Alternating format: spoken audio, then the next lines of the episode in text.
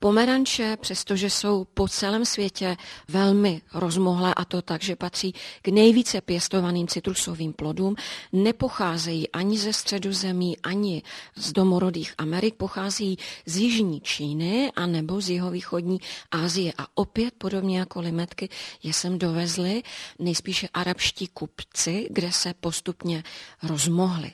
Ale u pomerančů existuje velké množství odrůd, Hanko, a základní dělení je na kyselé a sladké odrůdy. Ta kyselá byla známá v Jižní Evropě už dávno před vznikem českého státu, ale ta sladká odrůda, ta běžná, která se konzumuje, je známá až od 15. století. To je relativně historicky pozdě. Obsahují pomeranče stejné zdraví prospěšné látky jako ostatní citrusy, anebo mají něco navíc? Všechny citrusy mají vysoký podíl flavonoidů. U pomerančů jsou to speciálně flavanony a obsahují velké množství látek, které dezinfikují a čistí a ano, obsahují vysoký podíl vitamínu C. Obsah vitamínu C v pomeranči je legendární. Při takovém klidném dnu, kdy netrpíte nějakým výrazným stresem, vám může na běžný provoz organismu postačovat i konzumace jednoho pomeranče, středně velkého pomeranče. Kromě vitamínu C obsahují i velké množství minerálních látek. Draslík, hořčík, vápník. A to v takové míře, Hanko, že například i jeden jediný pomeranč dokáže zastavit krvácení dásní. Mluvili jsme o vitamínu C.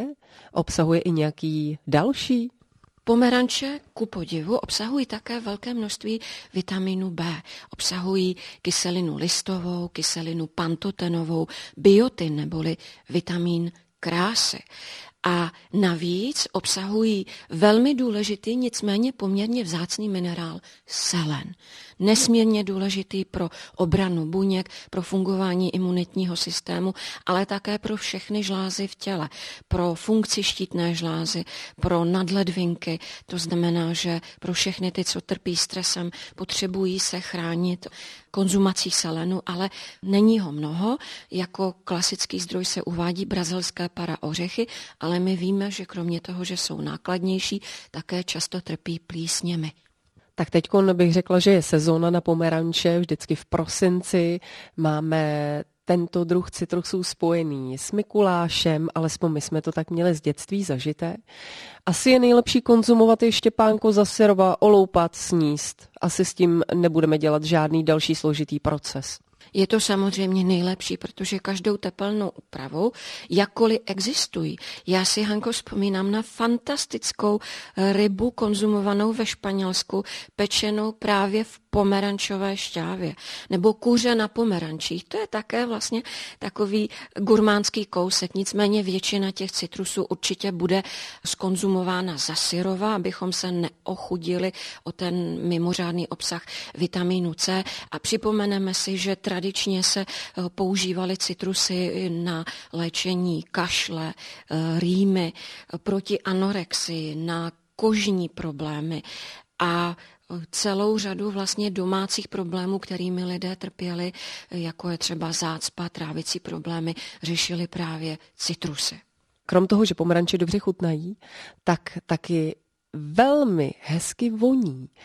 Označila bych je společně se skořicí za symbol Vánoc. Ano, voní krásně. A lidem, kteří byli na návštěvě stomatologa, je zajímavé, aby se nebáli, tak jim dali čichat pomeranče a oni pak trpěli mnohem menším strachem z toho zubaře.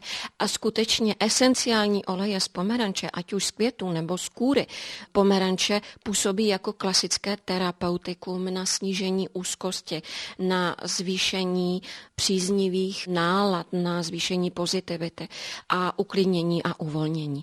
Kromě toho je pro nás velmi zajímavá věc, že na 13 tisících dobrovolnících to byli lidé ve starším věku, kteří konzumovali citrusy, se zjistilo, že čím více citrusů jedli, tím nižším rizikem výskytu demence trpěli.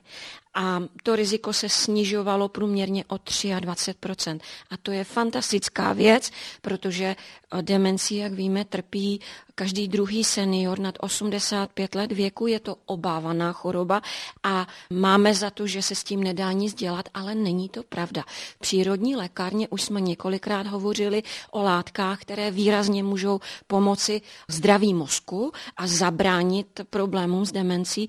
Citrusy jsou tedy jedním z nich. A připomeňme například kurkumu, která je fantastickou ochranou mozku.